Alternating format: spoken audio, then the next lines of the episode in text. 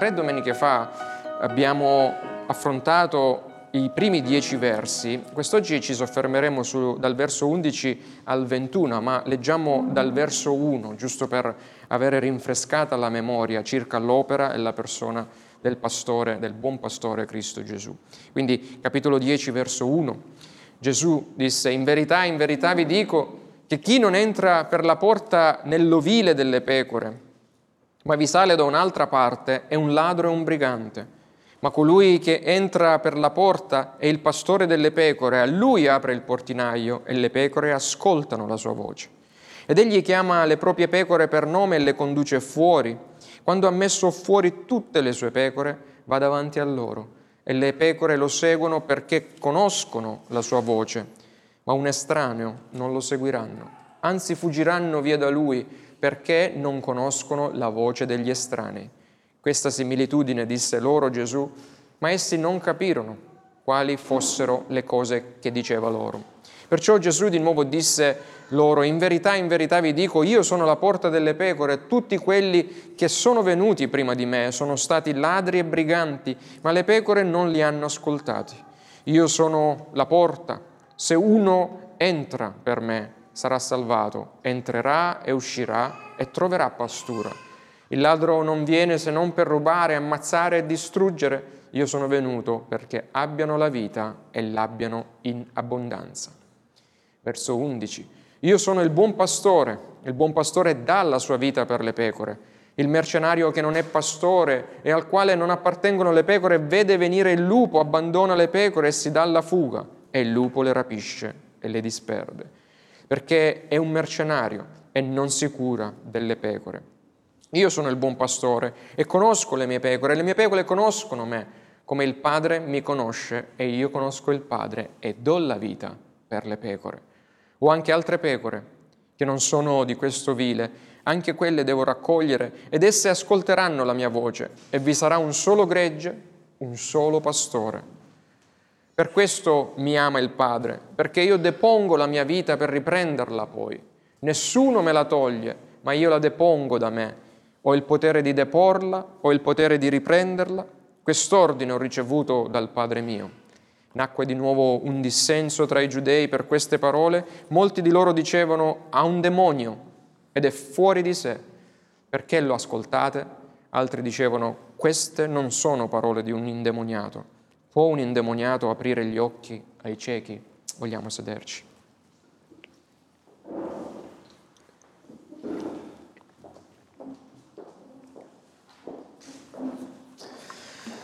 Padre del cielo, ancora ti ringraziamo perché possiamo ascoltare queste beate e benedette parole ispirate dal tuo Santo Spirito attraverso la vita dell'Apostolo Giovanni. Voglia tu ancora, mediante il medesimo Spirito, quello Spirito che ha fatto risuscitare dai morti il grande pastore delle pecore, darci grazia di poterci illuminare, illuminare per comprendere più da vicino e in profondità la bellezza di queste parole del Signore Gesù, quale nostro sommo pastore.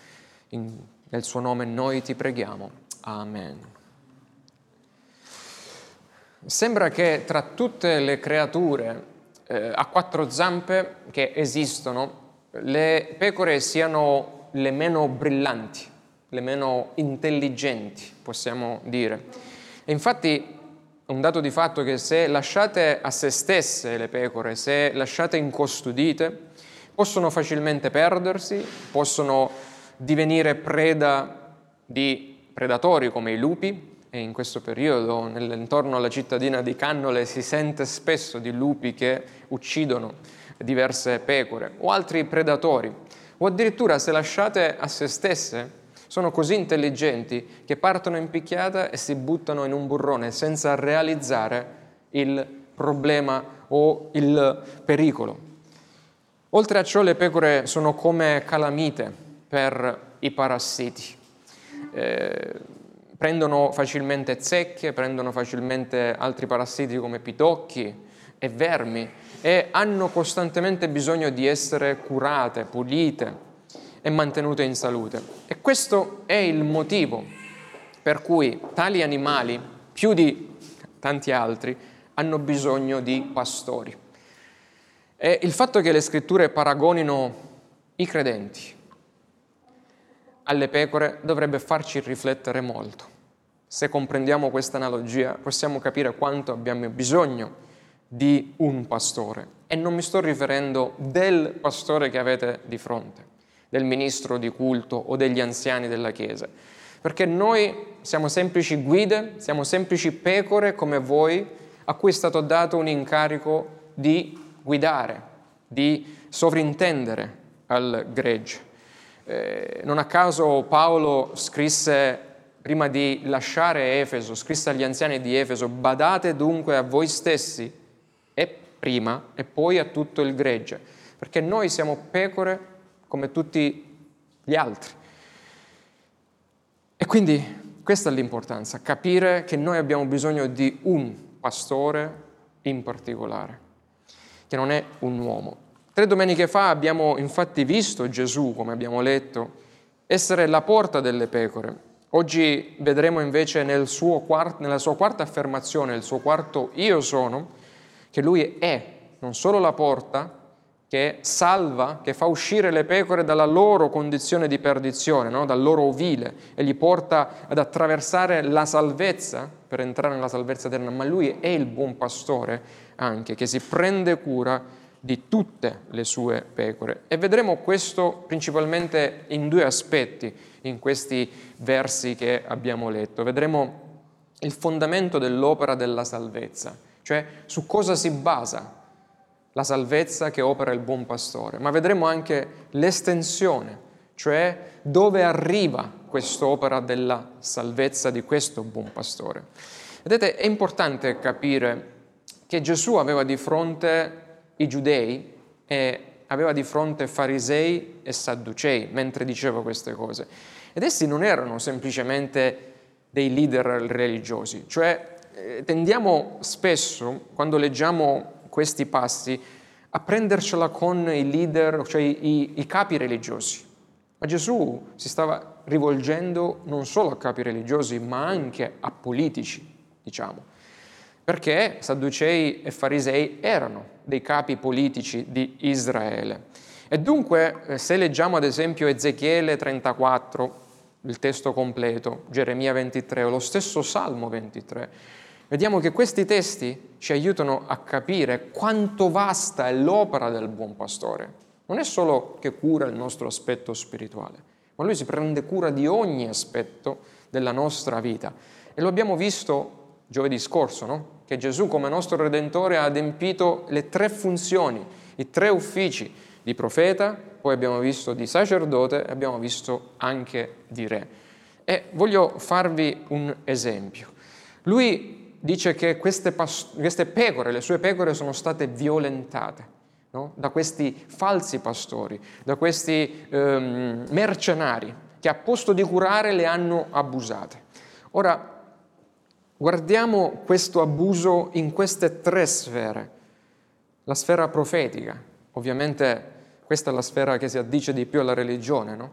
Quanti falsi pastori, quanti falsi amministratori delle cose di Dio non predicano la verità di Dio alle pecore di Dio e le fanno morire di fame o le fanno morire di stenti. Ovviamente cosa succede? Quando anche qualcuno non fosse, non fosse impossibilitato di stare in una buona chiesa con dei pastori timorati di Dio, non dobbiamo scoraggiarci perché non è il problema avere di fronte, o la soluzione avere di fronte un pastore timorato di Dio. Qui il buon pastore ci dice che lui stesso va a raccogliere le sue pecore e si prende cura delle sue pecore. Beh, voi siete l'esempio vivente. Dal 2017 siete rimasti senza una chiesa locale, vero? Fino al 2021 cosa è successo? Quale pastore veniva a prendersi cura, a predicarvi la parola di Dio, a visitarvi, a fasciarvi? no? a presentarvi la sua verità. Eppure lui l'ha fatto in prima persona in diversi modi e mezzi, lo ha fatto col suo Santo Spirito in voi che continua a prendersi cura di voi.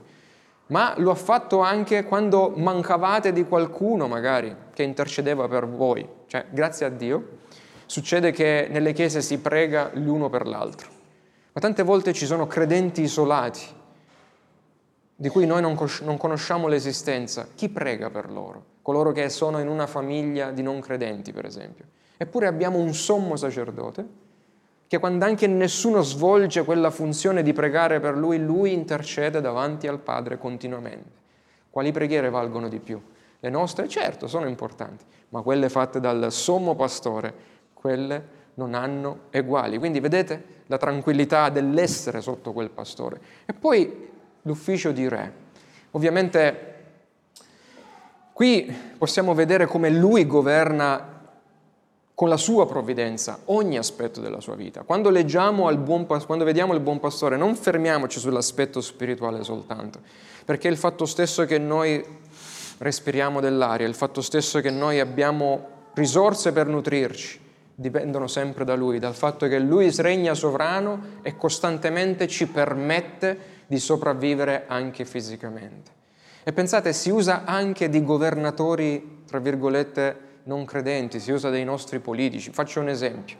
Qualcuno che in questo momento non riesce a, ad avere un reddito, si fa una legge, giusta o sbagliata che sia, non entro nel merito politico, tipo il reddito di cittadinanza, ed è un intervento sovrano che lui benedice, fa sì che possa arrivare per provvedere a coloro che sono nel bisogno. O la Chiesa stessa, con la sua diaconia, si mette a disposizione di coloro che sono al bisogno. Quindi vedete, questo per dirvi che l'opera del buon pastore non è solo spirituale, ma lui quando prende le sue pecore, lui le cura in tutto il loro essere. E questo ci serve per capire più a fondo quello che è il fondamento dell'opera della sua salvezza. Questo è il nostro primo punto. Su cosa si basa tutta questa cura che il buon pastore offre alle sue pecore?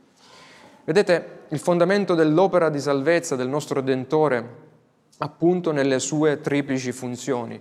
Ma guardiamo nello specifico, ad esempio, quello di re. Il Catechismo ci dice, lo vedremo nelle prossime domeniche, che lui costantemente ci sottomette a se stessi, a se stesso, governandoci, difendendoci e frenando e conquistando anche tutti i nostri nemici. Cioè, lui continua ad essere il buon pastore da dove egli è, continua a prendersi cura anche quando noi dormiamo, perché lui non sonnecchia.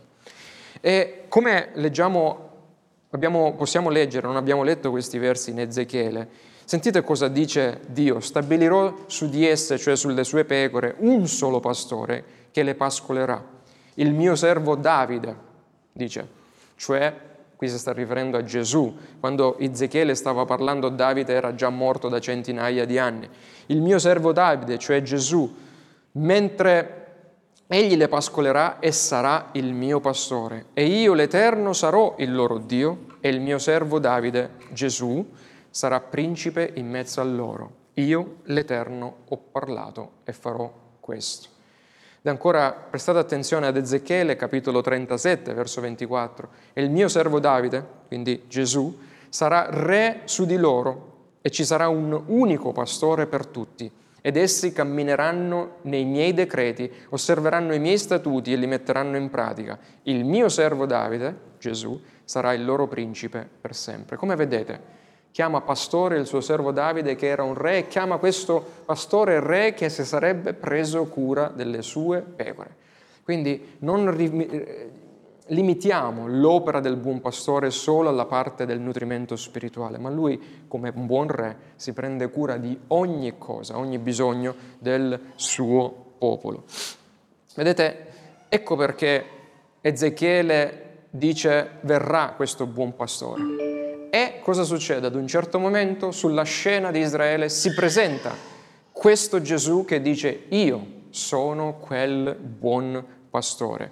E questo cosa significa per noi oggi? Che nonostante le mille insidie di questa vita, se Cristo ci ha salvati, se Egli è il nostro buon pastore, allora nulla ci mancherà, dice il salmista Davide nel Salmo 23, nulla ci mancherà perché sarà sua cura provvedere a tutto il nostro sufficiente, al di là del sufficiente, sia spiritualmente che materialmente, portandoci in paschi, pascoli di tenera erba, dice il salmista, provvedendoci di una casa, se abbiamo bisogno di una casa, provvedendoci di una famiglia, se abbiamo bisogno di una famiglia, provvedendoci di un titolo di studio, se abbiamo bisogno di studiare per raggiungere i suoi obiettivi.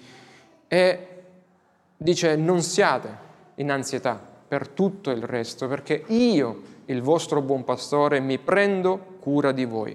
Sapete chi, dice lui, come abbiamo letto, rimane nell'ansietà? I pagani, coloro che non hanno un buon pastore, coloro che devono stare la notte a pensare cosa devono fare il giorno perché loro, su di loro non c'è un buon pastore che veglia.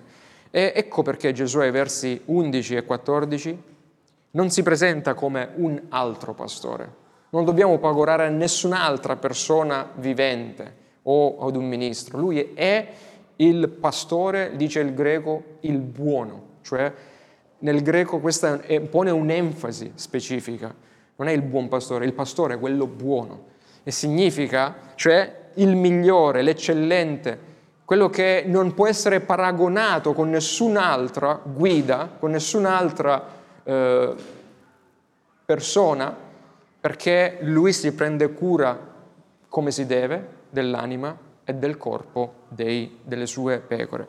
Certo, Qualcuno dei presenti magari avrà notato eh, che storia può essere questa, no? quando Gesù dice che lascia le 99 per andare a prendere a recuperare financo la centesima. Cioè chi è magari quel pastore saggio che abbandona il gregge, magari, per andare a recuperare una? Cioè mette a rischio la vita delle 99 per solo una. Vedete, questo ci parla di quanto buono è il nostro pastore, perché lui non perde né le 99 né la centesima che per sua sventura è andata a disperdersi.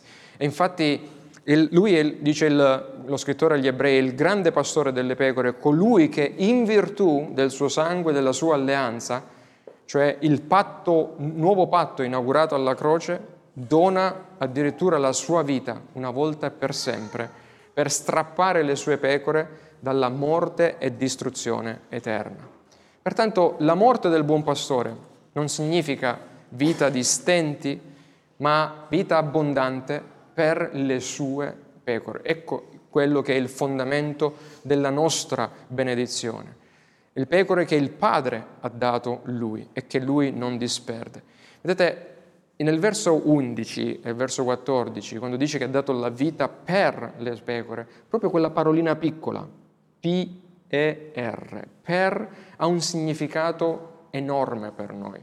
Cioè, eh, con quella parola dice che lui si è sostituito a noi, è morto per noi, ha dato la sua vita proprio al nostro posto, per garantire quella che è la nostra eh, il nostro bene non solo in questa vita, ma in quella eterna. E ha fatto tutto questo motivato da cosa, dice Gesù? Dall'amore che io ho per le mie pecore e dall'amore soprattutto che io ho per il mio Padre. Perché, vedete, eh, questo è il nostro buon pastore. E avere questo buon pastore vuol dire avere tutto. Non avere questo buon pastore vuol dire purtroppo non avere niente se non siamo sotto questo buon pastore, se non siamo passati attraverso lui che è la sua porta, che è la nostra porta, e se lui non governa e custodisce le nostre vite, l'eternità sarà un problema per ognuno di noi. Gesù afferma io sono il buon pastore e, le, e, le, e conosco le mie pecore e le mie pecore conoscono me. Vedete, a differenza di qualsiasi pastore terreno, possiamo avere questa fiducia. A volte siamo scoraggiati quando non vediamo i pastori terreni per prendersi cura delle, delle pecore sotto, loro, eh, sotto la loro cura, ma guardiamo al grande pastore. Egli conta financo i capelli del nostro capo. Egli conosce ogni dettaglio della nostra vita, ma ancora più importante, Egli ci ama e provvede personalmente per tutto. Questa, vedete, non è una cosa da poco, perché quando anche noi potessimo finire no, ad essere, tra virgolette, violentati da questo, da quello, spiritualmente, economicamente, fisicamente, da attraversare momenti difficili. Noi sappiamo che c'è qualcuno che invece non perde un sol capello del nostro capo, che veramente ci tiene a noi. Vedete, lui ha versato la sua vita per garantire che lui si sarebbe preso cura di noi. E notate al verso, alla fine del versetto 15, egli dice, do la mia vita per le pecore, per salvarle. E per salvarle da cosa? Per salvarle dall'ira furente dell'Iddio Onnipotente, per salvarle dal nostro peccato, per salvarle dal... Eh, lui si è preso il nostro peccato per salvarci da quella che era la distruzione, dal bere noi l'ira di Dio eterno. Ma ogni giorno Egli è morto anche per salvarci ogni giorno da quello che è la radice di peccato in noi, che se solo per un istante, questo lo abbiamo visto studiando il catechismo, se loro solo per un istante questo buon pastore non ci sostenesse con la sua provvidenza, noi ci distruggeremmo in men che non si dica, proprio in virtù del nostro peccato in noi. Allora la domanda è, sei tu salvato? Sei tu stato liberato da questo buon pastore? Perché vedete c'è una tempesta che attende coloro che non sono sotto questo pastore, che è il giudizio eterno di Dio. E coloro che non si sono rifugiati alla croce di Cristo verranno interamente il giudizio dell'Iddio Onnipotente. Vedete, quando stavamo in, in California, California è un territorio molto arido e spesso eh, cosa succede? Che i eh, venti addirittura forti, quando soffiavano, spezzavano, spezzano eh, le linee dell'elettricità e queste cadendo innescano incendi. E infatti ogni volta che c'era forte vento staccavano uh, l'elettricità per un po' per evitare questi incendi. Magari avete visto ogni tanto incendi in California, case bruciate, è una cosa purtroppo che accade, proprio per la conformazione. Un, c'è una storia di un padre e di un figlio che stavano camminando in questa prateria no, eh, californiana, cercavano di vedere la, cioè, la bellezza della, eh, mm, prateria, ad un certo momento da lontano iniziano a vedere un fuoco che si avvicinava, c'era forte vento, 50-80 km orari, e questo fuoco stava, andando, stava avvicinandosi loro sempre di più.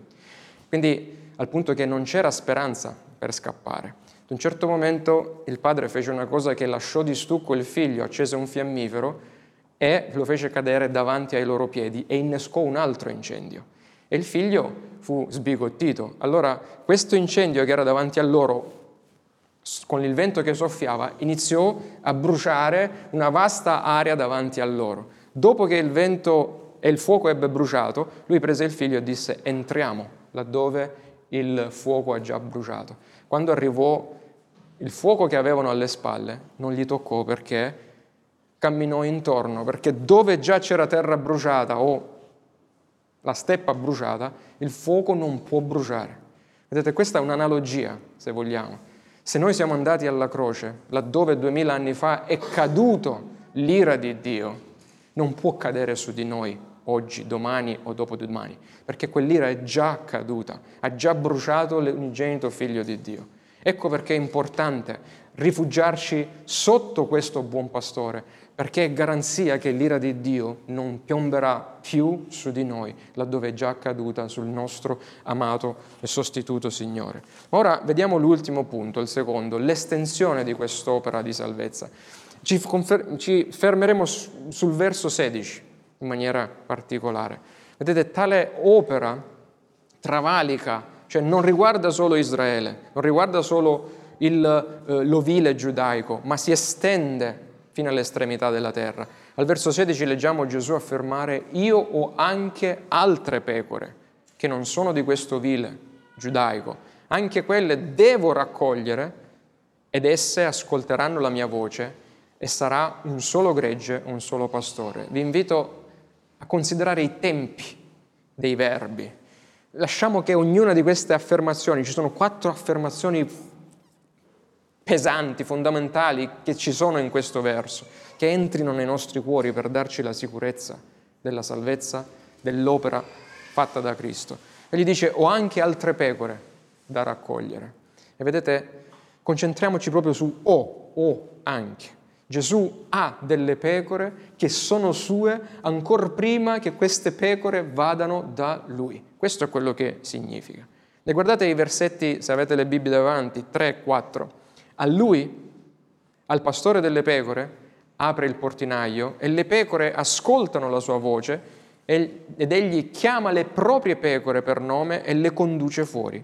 Quando ha messo fuori tutte le sue pecore, va davanti a loro e le pecore lo seguono perché conoscono la sua voce. Vedete questa, questa realtà incredibile. Prima ancora che le pecore vengano da lui salvate, sono già sue. Com'è che è tutto questo? Qual è la verità che c'è dietro? Perché eh, queste pecore che devono essere raccolte sono già sue e loro diranno sì a lui?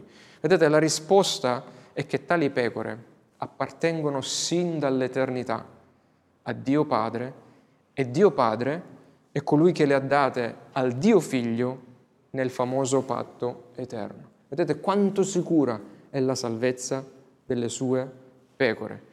Puoi vederlo in molti versi, soprattutto in Giovanni. Giovanni 17, verso 6 ad esempio, Gesù prega suo Padre, io ho manifestato il tuo nome agli uomini che tu mi hai dati dal mondo.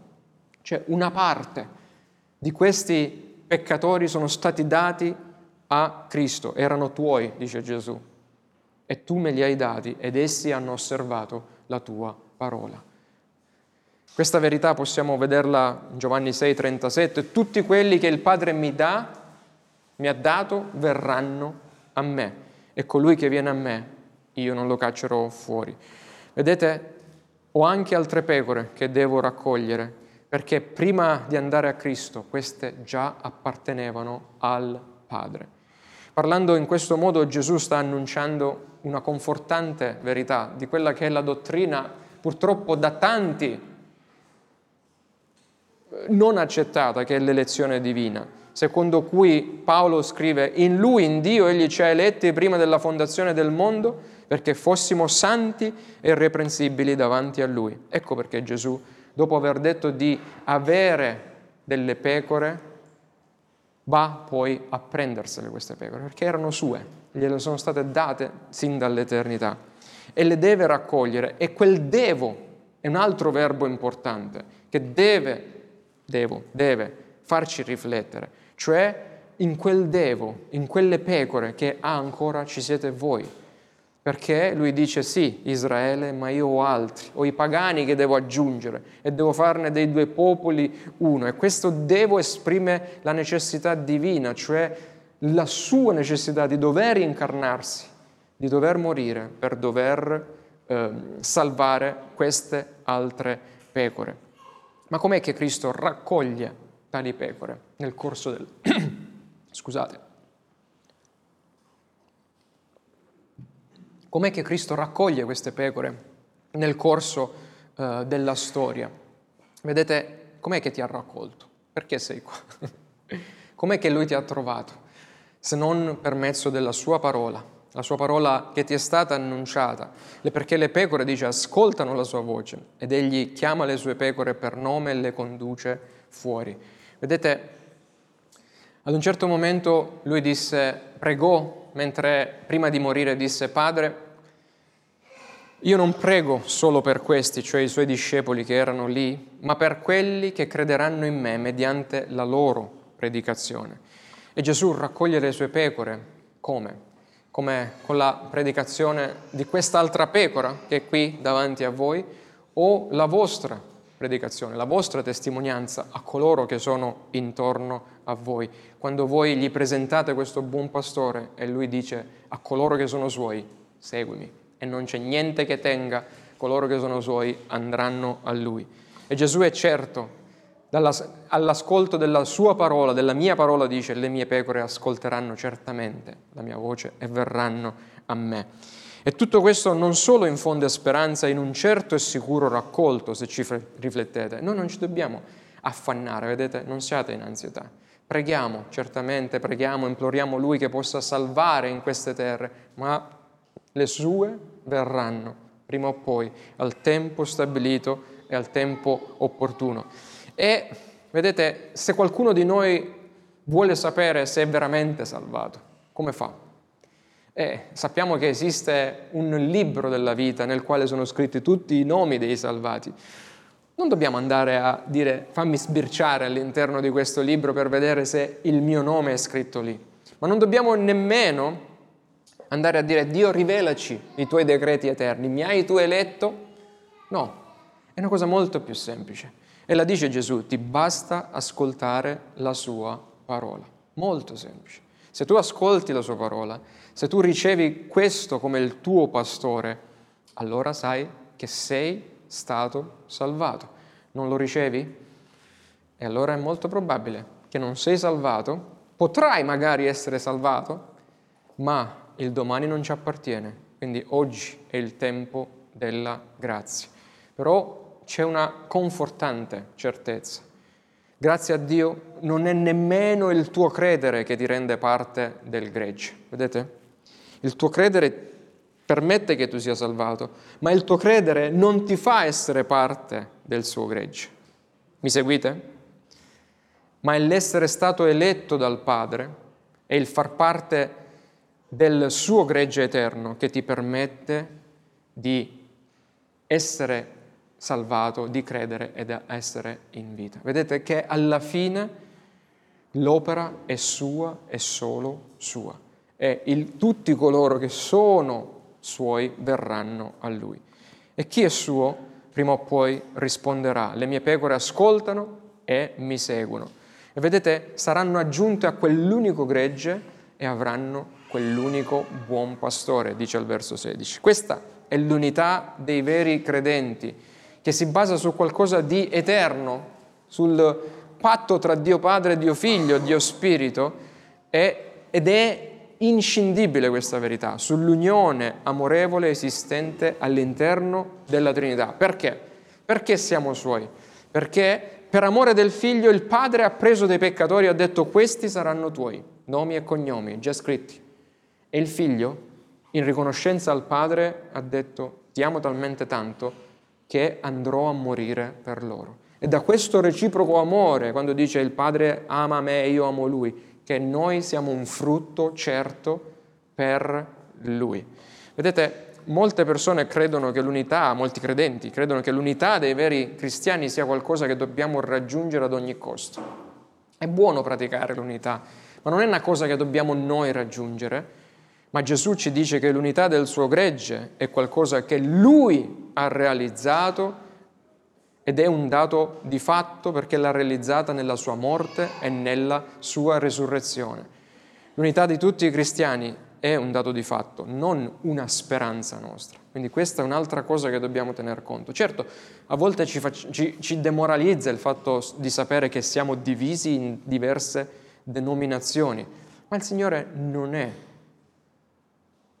in ansietà per questo, perché lui sa che noi siamo suoi e siamo parte del suo unico spirituale gregge celeste sotto l'unico pastore celeste. Egli è il buon pastore, il preeminente, dice Giovanni, no? eccellente, il quale si è acquistato il suo gregge a prezzo della sua morte e sta chiamando, sta continuando a raccogliere il suo gregge dai quattro canti della terra attraverso la sua parola. E mentre il gregge di pecore del Signore va raccogliendosi per sua opera sovrana, un altro gregge purtroppo va sempre più definendosi, il gregge delle capre, di coloro che rimangono nell'ovile della perdizione, non seguendo Cristo. L'insegnamento suo, il suo amore sacrificare, e che considerano lui, il buon pastore, che ha dato la sua vita per le pecore, una pura follia. Ecco cosa dicevano alcuni, infatti, ascoltatori che ascoltavano Gesù. Ha un demonio, è pazzo. Cosa, giust- cosa dimostra questo?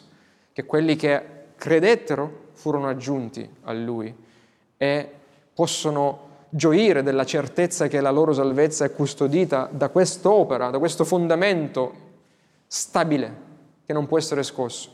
Quelli che invece reagiscono è pazzo, è follia, è tutta eh, una invenzione, stanno manifestando il fatto di appartenere purtroppo a un altro gregge. Così il mondo rimane diviso in due. Il Vangelo, questa buona notizia, divide il mondo in due purtroppo e questa divisione rimarrà per l'eternità. Da una parte coloro che avranno creduto e risposto e seguito Lui, dall'altra parte purtroppo coloro che non avranno attraversato la porta delle pecore e non si saranno messi sotto la custodia del buon pastore. Ti sta chiamando Egli? A te spetta rispondere, tanto prima o poi dovrai seguirlo.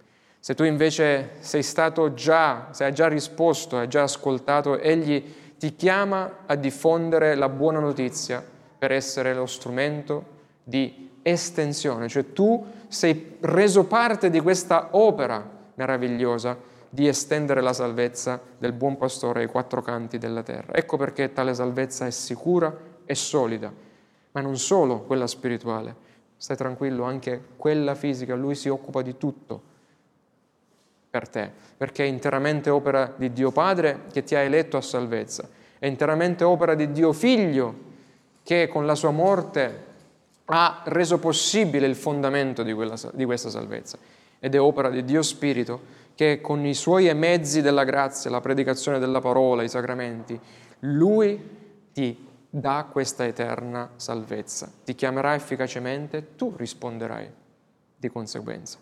Chi si vanta, infatti poi dice Paolo, concludo con questo, chi si vanta si vanti nel Signore, afferma Paolo, perché questa meravigliosa, stabile, sicura salvezza è fondata nel Signore, è solo opera sua, dice il salmista, ed è cosa meravigliosa agli occhi di coloro che sono le sue pecore. Vogliamo pregare. Padre, ancora ti ringraziamo per l'opera completa che è stata compiuta alla croce. Grazie Padre per averci dato una via di salvezza che nessuno può distruggere, quella porta che tu hai aperto e nessuno può chiudere, che si chiama Cristo Gesù ma grazie anche per il buon pastore che tu ci hai dato, ci hai concesso, che non solo ci salva, ma si prende cura ogni istante di questa vita e dell'eternità di noi. Chiediamo a te, intercediamo davanti al tuo trono della grazia, Padre, che molti possano ricevere questa benedizione della vita eterna, qui in queste terre, nelle nostre case, nelle nostre famiglie, e che possa il buon pastore vedere ancora crescere il suo gregge qui in questa città. Nel nome di Gesù noi te lo chiediamo. Amen.